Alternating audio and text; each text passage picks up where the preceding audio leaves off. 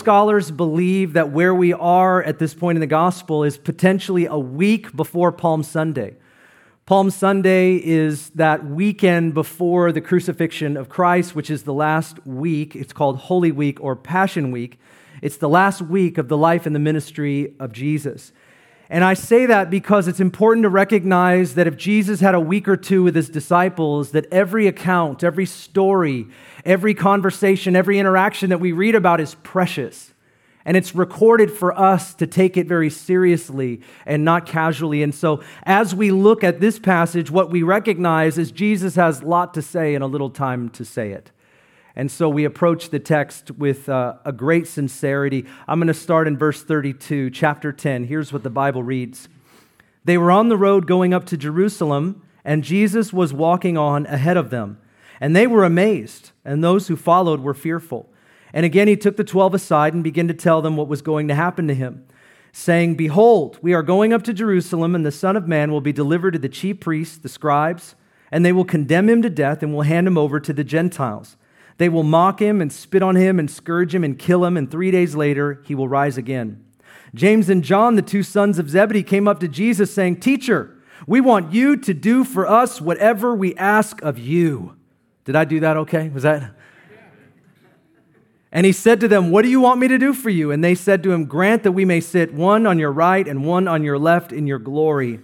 But Jesus said to them, You do not know what you are asking. Are you able to drink the cup that I drink, or to be baptized with the baptism with which I am baptized? And they said to him, We are able.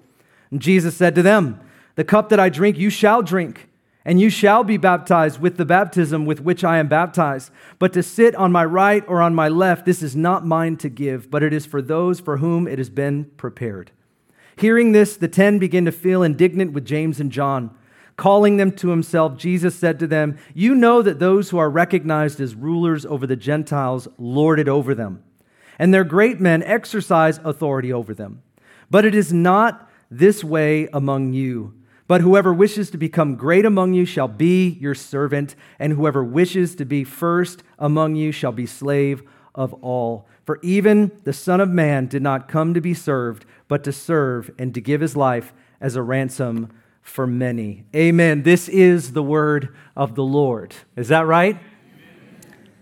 We have many reasons to believe that the Bible is God's word. I could talk to you about the reliability of ancient manuscripts historical and archaeological proof, internal consistency found in Scripture, fulfilled prophecy, eyewitness testimony. This is just to name a few. But besides that, we also have passages that carry such honesty and authenticity, it seems impossible to fabricate. And I think this is one of those passages, or at least it is in my mind. Because as we read it, we find that the disciples appear indescribably dumb and numb, and I don't have a better way to say it. Two of the four Gospels were written by direct disciples, and most believe that Mark wrote at Peter's direction or instruction. And I just can't imagine that they made up these stories because we have a tendency in ourselves to make us look better than we actually are. And it seems to me that if they were trying to do such things, they could have done a better job because they don't look too bright. It shows us, though, because it's true, what was in their heart, what was in their mind. And I think that at times when we read this, it's easy to judge. It's easy to use them as a test tube. It's easy to see what they could have or should have done. But I think we should actually relate to them because we have a tendency to do the same things. But you may not remember this, and I didn't until I really looked into it. As we look back, we remember that this is the third time that Jesus has talked to them about his suffering.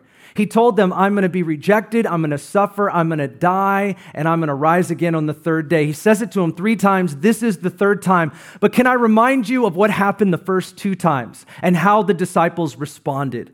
Mark chapter 8 and verse 32. Jesus told them the very thing that was going to happen, his plan, and Peter rebuked Jesus. Do you remember that?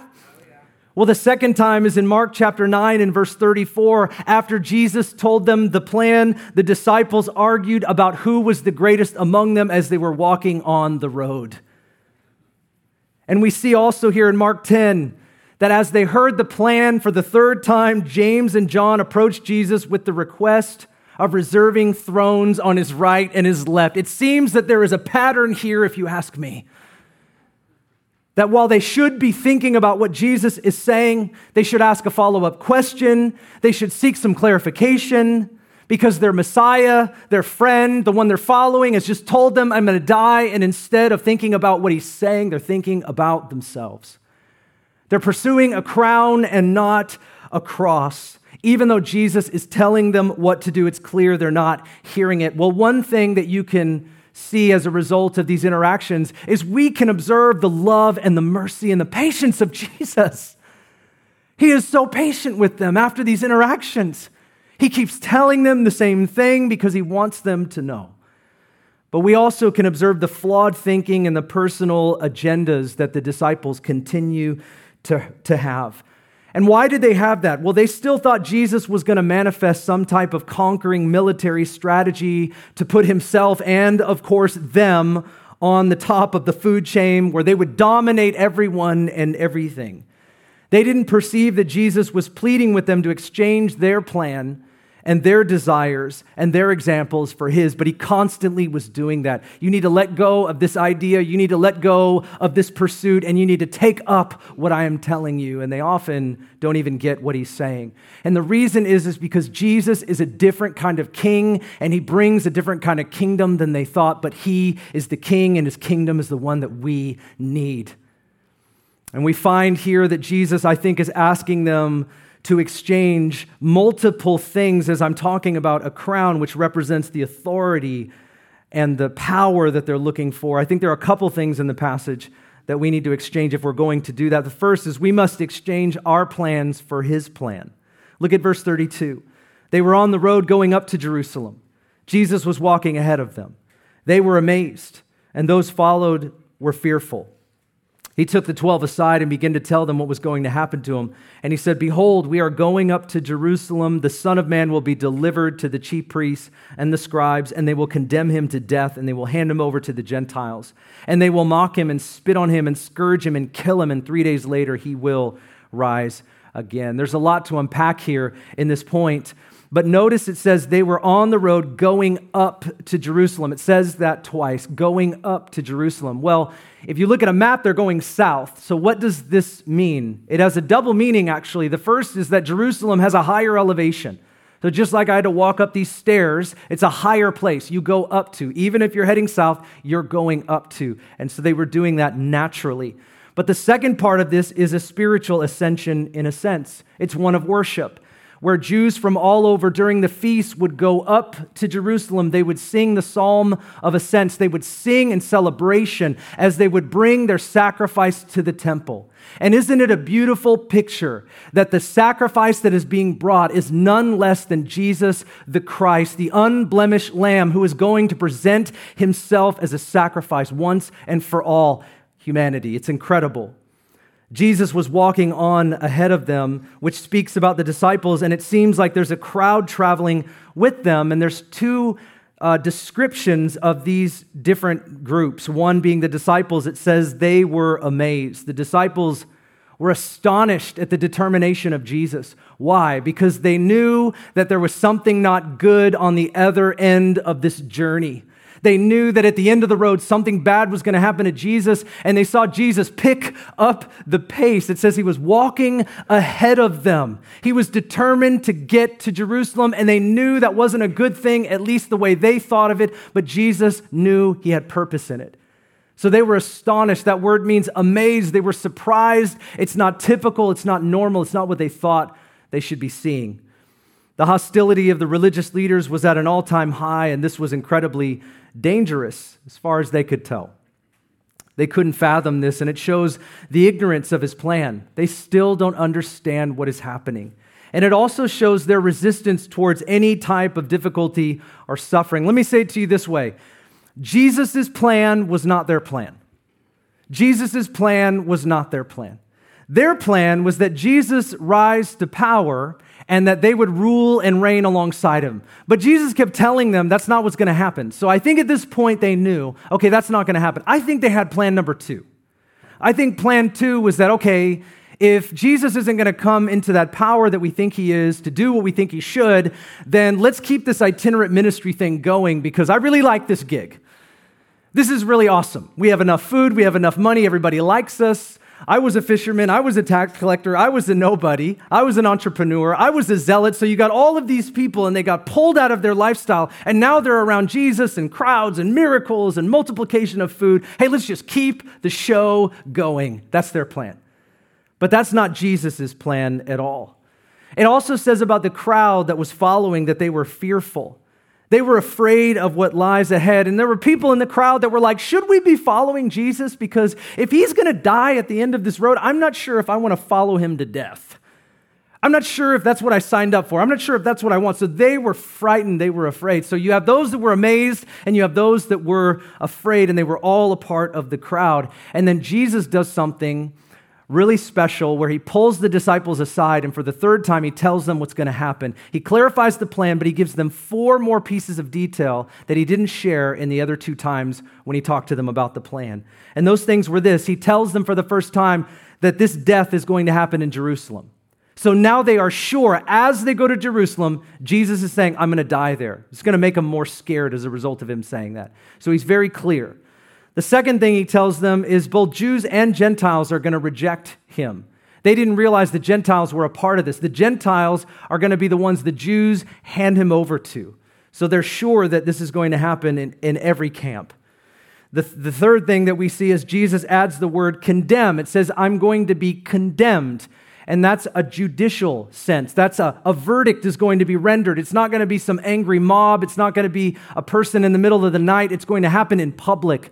There's going to be a verdict rendered, and uh, the judicial system will be a part of it. And then he gives them detail about his torture. He says, I'm going to be mocked, spit on, and flogged. I mean, he details his torture. If you, if you think about it, you could read Isaiah 53 and it reads right out of the suffering servant. But Jews did not associate Isaiah 53 with the Messiah who was to come. They, they didn't see it that way. They still, in Judaism, do not see it that way. It's a mysterious passage. Don't read Isaiah 53 in Judaism. We don't know what it's referencing. But the reality is that if you read Isaiah 53 and you read this passage, you see that you could actually see the details right there, and, and they all work together. And all of this torture and pain, this plan, as it were, plays out in Mark 14 to 16 the disciples are processing these words, but look what Luke's version of this account says after Jesus tells them the plan. Verse 34. But the disciples understood none of these things. Everybody say none. Not even one. Not even one. Three conversations, they understood none of these things, and the meaning of this statement was hidden from them, and they did not comprehend the things that were said by Jesus. I want to tell you today, Jesus did not hide the meaning from them.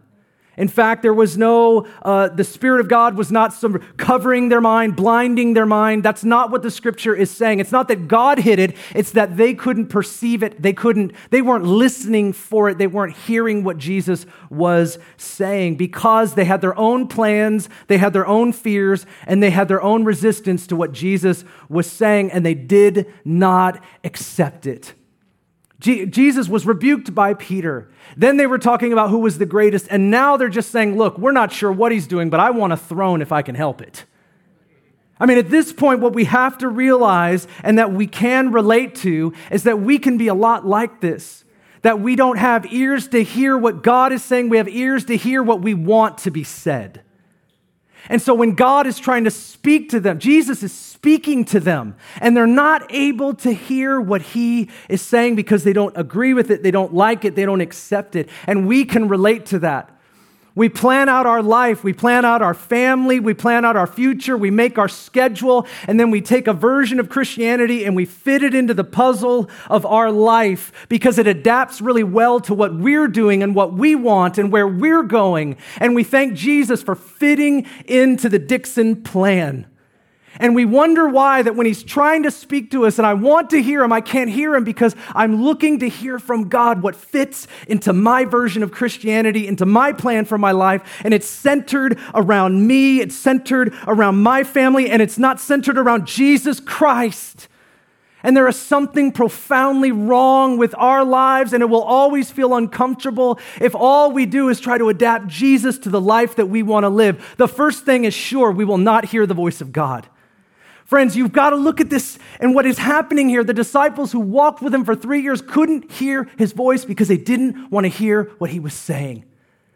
They wanted to hear what accommodated them. They wanted to hear what made them feel better. They wanted to hear that they were going to sit on the right and on the left, and they were going to get a crown and not a cross. They wanted to hear from Jesus that we are in the right place at the right time with the right person, and we're going to get everything that we ever wanted. Tell us what we want to hear. Don't just tell us the truth, Jesus. Tell us the truth that we want to hear. That's what happens when we have a plan and we want Jesus to fit in to our plan. Rather than Jesus is the center of the gospel, Jesus is the center of our plan. It's his message, it's his mission, it's his glory, it's about him. And so instead of asking God to speak to us about what we want to hear, we say, God, what are you saying? No matter what it is, give me ears to hear and eyes to see. And I'm telling you, people who say that will hear the voice of God. They will not be hindered. They will hear the voice of God. He will land on that kind of life because he can use those people to do anything that he wants. Life is about Jesus. From the beginning to the end, it's about Jesus. So the question is what is hindering you and I from hearing and heeding God's plan for our lives? What is in the way? What are the things that we want to hear? Paul told Timothy that in the last days, people would flock to listen to those that will say what their itching ears want to hear. And I don't think those things are as obvious as we might think. We all have itching ears. We all have ears that want to hear something. We just have to learn how to deny that and pick up this book and say, whatever it says is what it is. I want to tell you that if we have a different version of following Jesus, if we have our plans before His plans. Every time we pick up this book and we read something, it's going to make us feel uncomfortable. And we know that's probably a sign that something is not right in what we're thinking.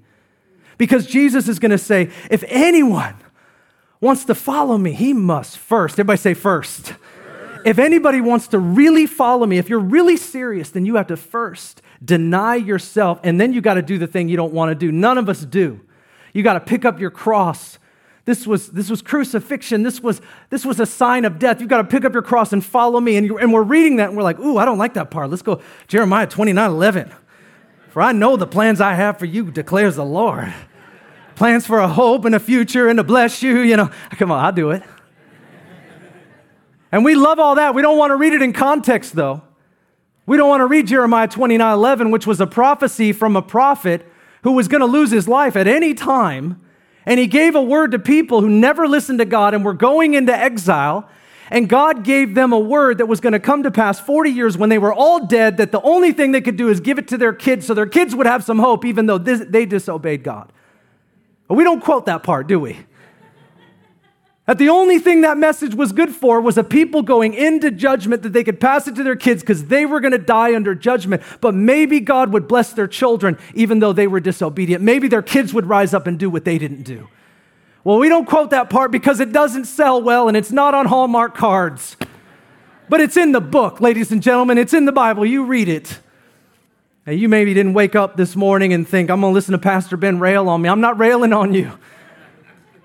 I'm telling you, if you have the right version of the Bible, if you have the right version of His plan, if you have the right version of discipleship, the best life is the obedient life. We've got to get the right version, we've got to have the right plan. And if we don't have the right plan, we will always feel uncomfortable. Reading this book will feel uncomfortable because it won't accommodate that plan that we've already predetermined. He has the right to make the adjustments that he needs to make so that Jesus can be glorified. Do you say amen to that today? If it's about Jesus, then it's got to be about him from beginning to end. And so we see that he's asking them to exchange their plans for his plan, but also to exchange our desires for his desires. Look at verse 35. James and John, the two sons of Zebedee, came up to Jesus saying, Teacher, we want you to do for us whatever we ask of you. I'm going to keep going. And he said to them, What do you want? And they said, Grant that we may sit on your right and your left in your glory. And he said to them, You don't know what you're asking for. You don't know what you're asking for. Clearly, here, James and John do not understand his plan, and they have a really serious issue with self importance. I'm really important. So I'm going to make the request and hope that he grants it. Do for us whatever you want. In Matthew's version, it says their mom went to him first. So this isn't a contradiction. It just means that his mom, their mom was there as well. So their mom was asking and the boys were asking. They were all asking the same thing. And you know, their mom just loved the boys. She wanted the best place for her boys. What mom doesn't want the best, you know? Sometimes moms and dads are wrong. Lord, would you do this? we don't pray like, do whatever you got to do. That's a good prayer, though. Amen. But here's what's going on It'd be like hearing from your best friend tell you one day that they have stage four cancer, and the next thing out of your mouth is, I just want to know what's my place in the will. It'd be like your best friend that you've been walking with for years saying, You know what? Uh, I have stage four cancer. My life's going to come to an end shortly. I'm sorry to hear that. Did you fill out your living trust and is it signed? And there's a couple chairs in your living room that I've always wanted, you know, the gold plated ones. I was wondering if I could get those from you because I've really wanted those. And since, you know, you're not going to be needing them, I'm wondering if maybe I can. I, you can write that into your will. I don't want there to be a dispute after you're gone. I'd like you to just sort of say it for everybody else to hear, i.e., the 10. That's what it's like. That's what's going on here, in case you think I'm being a little harsh. I'm not. They're asking Jesus for the right and the left seats of honor in the Jewish community. That's what those would be. You have your banquet host or your, your guest of honor at a banquet. The right would be the most prominent place next to them, and the left would be the second most prominent place. And of course, even more so if it was a king on the right side of the king and the left side of the king, these prominent places, they're places of honor, they're places of status, they're places of glory, and that's what they're asking for. We want the seat of power. And it might sound random. Why would they ask for the thrones? Why would they ask for that? Well, because Jesus made them a promise. And we didn't read it last week because it's in Matthew's account when Jesus talks to them about the rich young ruler. But look what it says in Matthew 19 28. And Jesus said to them, Truly I say to you that you who have followed me in the regeneration when the Son of Man will sit on his glorious throne, you also shall sit upon 12 thrones, judging the 12 tribes of Israel. So it's clear he made them a promise. But what James and John were doing is they were trying to secure what thrones they were going to get. And does it show you something? It shows you that when Jesus speaks to them, they're not just hearing what he's saying, they're hearing what they want to hear about what he's saying. So when he says something, they're thinking selfishly, how can, oh, we're going to get a throne? There's a promise? Okay.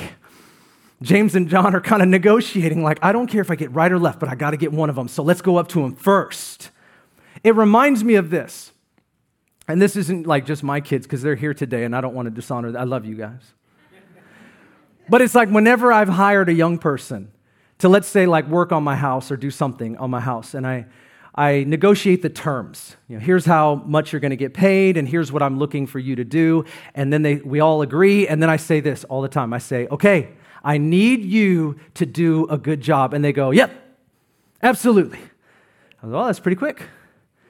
And then they go off, they run, and then they get the job done, and then they come back to collect the money because the job is done. And I ask them the question, Did you do a good job? And they always say very quickly, Yep, did a great job. And then I do what all of the skeptics like myself in the room do. Unashamedly, I go look at the job for a thorough inspection. And I find that my standards are just a little bit higher than their quick and fast yup. I find that the job is not that good, and I come back to said person and I say, You need to be more concerned about the job that you do than the money that you make. And he, there's too many of amens right there. It was like a murmur. It was the, like the men in the room, like, Amen. it's just beautiful. I love you. You know, you found someone you like. All right. But here's why. If you're more concerned about being faithful, if you're more concerned about doing a good job, if you're more concerned about obedience, then what you get out of it will take care of itself.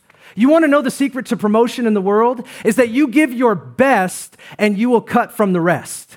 If you do your best and you're just concerned about giving your all and doing your best and showing up on time and having the right heart and having the right attitude, and we stop worrying about what we're going to get out of it, I'm telling you, people can't help but promote those type of folks.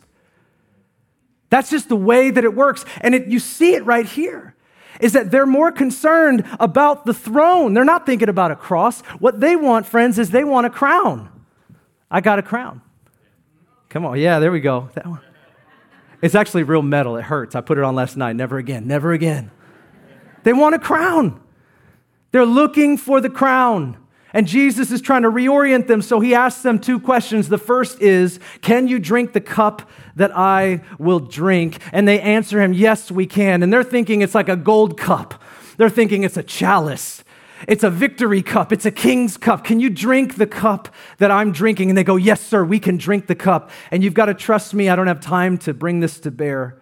But what he's really talking about, the Old Testament conveys that the cup is the cup of God's wrath. It's all of God's wrath against sin. And that it says there's going to come a day where the wrath of God is poured out, the cup of his wrath is poured out upon the earth. And everyone that abides under sin and not the blood of Jesus is going to have the wrath of God poured down on them. And it will equal eternal separation from God. And that's why we preach the gospel. That's why we have missions, is we are saying that as the wrath of God is poured out, we don't want anyone to abide under sin. Because if they do, they will experience God's wrath. He's not angry at people, but he is angry at sin.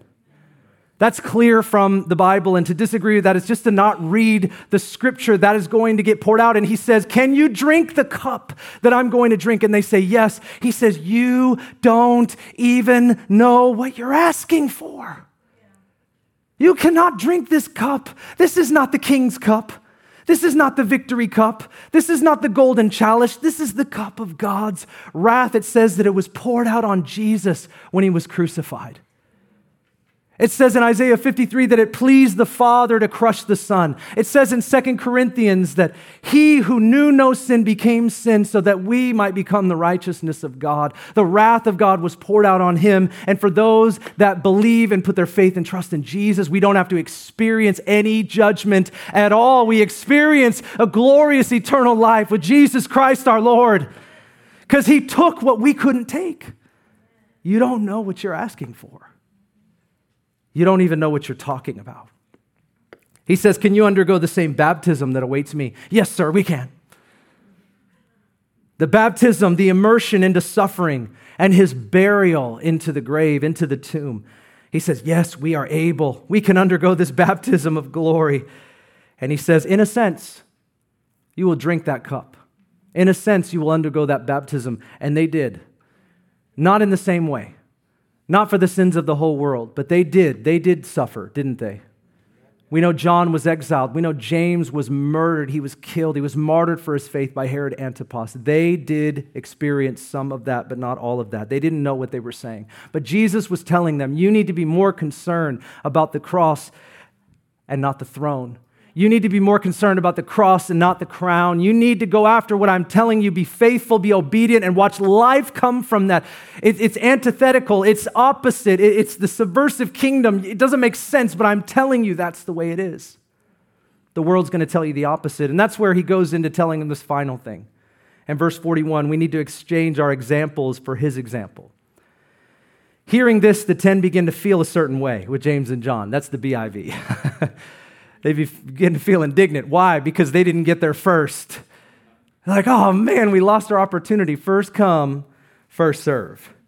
Calling them to himself, Jesus said, You know that those who are recognized as rulers of the Gentiles lord it over them, and their great men exercise authority over them, but it is not this way with you. Whoever wishes to become great among you shall be your servant. Whoever wishes to be first should be last or slave of all, for even the Son of Man did not come to be served, but to serve and to give his life as a ransom for many. Jesus calls their attention to the example of leadership among the Gentile rulers. The Gentile rulers loved power and authority. They loved to tell people what to do. They loved their amenities at the expense of other people to fulfill their fantasies, their desires. They don't mind squashing the little guy because they believe that they're the big guy. They don't have a problem with that. And they do not want to be told no. The Gentile rulers. And Jesus is saying to them, It is not to be this way among you. You are not to be like this or to follow that path. That is not supposed to be your example. And he's saying if you aspire to this type of greatness, then you will become like the rulers that you don't even like. You have watched them exercise authority and power and misuse it time and time again. You've seen the oppression of your people and the people of this world, and you're looking at them as your example, and you think that's the way that this kingdom is going to come. But I'm telling you, it's different, and it is what you need. You want to act as they are. If you aspire to that form of greatness, you will be like the person that you despise as they oppress the people in your world. Jesus is saying, switch your example. He's pointing to himself. Look at me. I'm the example. Follow me. You need to deny the other paths. And he says this even the Son of Man did not come to be, to be served, but to serve. Even the Son of Man, the one that deserves all glory and honor and power, even me. I did not come to be served, but to serve. Follow my example, not the ones that exercise power and authority over people that you despise. Stop pursuing the crown, stop pursuing the throne, and start embracing the cross. How do you do that? You learn to serve. You learn to humble yourself. God is calling his people into a place of service. Not some casual Christianity, not some version that fits or accommodates our life. He's calling us to be servants of all, to be people that are willing to lower ourselves because we don't think highly of ourselves. Those are the people that find the best life in this life. I was thinking as we bring this to a close, I was thinking about Mark 15 27. Don't worry, we'll get there in like a, a couple months. Mark 15 27. And it talks about two crosses. Jesus was crucified on the hill called Golgotha, the place of the skull. He was crucified next to a thief on his right and a thief on his left. And it tells us that as he's being crucified and these are on his right and his left, that he has an interaction with them. They both witness that Jesus is something special about him. In fact, one of them even says to the other because he stops to mock. One's mocking and the other says, Stop that. This man is innocent. He doesn't done anything wrong. We deserve punishment because we've done something wrong, but he doesn't deserve it.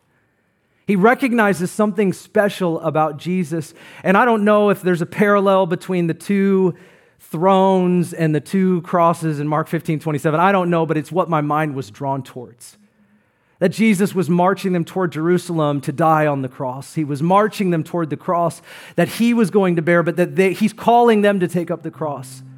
Jesus was killed, murdered, crucified between two. And I think it's a prophetic picture, if you ask me, that while he was dying on the cross, and those two were contemplating who was in the middle of them and what he had done and why it was happening, one said to him, one said to him, Remember me when you come into your kingdom. Remember me when you come into your kingdom. He was professing faith in Jesus Christ. He was telling him, I believe there's something special. I believe that you're the Messiah, and I don't know why you're being crucified. It doesn't make any sense to me at all, but I believe that you are that one. Will you remember me when you come into your kingdom? And Jesus says, Today you will be with me in paradise. But, friend, remember this while one was yielding and surrendering his heart, the other one was resisting and mocking still to the end. And it's a prophetic picture that as Jesus has given his life for us, Jesus spilt his blood for us, Jesus paid his all for us, that we, like the thieves on the cross, those who are guilty, those who have sinned, those who have done wrong, we have a choice of what we're going to do with Jesus. The innocent one the one that didn't deserve it, but the one that came to take our place, to take the wrath of God upon him so that it wouldn't have to abide on us in our sin. But in our sin, we can resist or we can surrender. And that's what we see at the end of Jesus' earthly life. There was a choice. One chose right and one chose wrong. The question for us is what will you do with Jesus? What will you do with Jesus? Look at what he said I came to give my life as a ransom for many. Why did he say that? Why did he say that? Because we are bound in our sin and we need something and someone to free us because we cannot free ourselves. Why did he have to die? Because we are bound in sin. not kind of bound in sin, not a little bound. We are bound, shackled, chained in sin. That's why we do missions. That's why we preach the gospel, because there is no freedom outside of Jesus Christ. Pursue it if you will, you will not find the freedom outside of Christ until we kneel before the cross of Christ and recognize his resurrection power. We cannot have freedom in this life. And Jesus says, I came as a ransom for many. A ransom is this is to pay for the freedom of one who is bound, to pay a ransom price. And Jesus paid that price with his life. With his life. So, how do we respond to that? Well, we have an amazing opportunity today, as we do every month, to receive communion, to come to the Lord's table. And as we prepare for that, I want to encourage you if you don't have communion elements today, we need to, if you could gra- grab those for me, guys, could you hand that to me? If you don't have communion elements, you can get them at the front of the stage here or right there at the sound booth. If you're online, you can go ahead and gather up whatever communion elements that you do have there at home so we can receive together. But as we're preparing for communion, let me say a few things to you about it.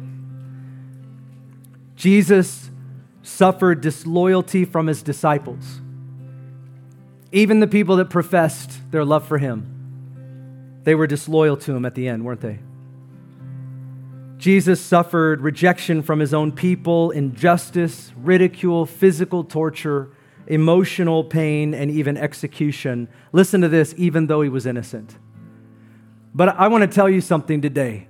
The fact that Jesus was innocent uniquely qualifies him to be the Lamb of God that takes away the sin of the world. Because he was the sinless one. He paid for us once and for all. Look what Hebrews 10, verse 14 says. For by one offering he has perfected for all time those who are set apart. And the Holy Spirit testifies to us after saying, This is the covenant that I will make with them after those days, says the Lord. I will put my law, the one that we couldn't fulfill, He will put His law upon our hearts. And on their minds I will write my law. And He says, And their sins and their lawless deeds I will remember no more. Now, where there is forgiveness of sins, there is no longer a need for an offering for sin. Why? Because Jesus' one offering, one sacrifice was enough so that you and I would never have to bring an offering. It means there's nothing we can do. There's nothing that we can do to earn a place before a righteous and holy God. The Son of God did it for us. So when we come to the communion table, what we are saying is thanks be to God through Jesus Christ our Lord, who did for us what we could not do for ourselves. We humble ourselves and we come before Him and we evaluate our hearts because in our own hearts can be lust and pride and jealousy and envy and hate. It's all touched us. The spider web of sin, we all understand and have experienced it. We've all participated in it. And so we come to the communion table, the Lord's table, and we look upon our Savior and we say, Thank you for what you did. And we evaluate our hearts and we say, Lord, help us to live a life that is worthy of the calling that we have received in Christ Jesus. I cannot pay you back, but I can give you my life, the very thing that you've given me.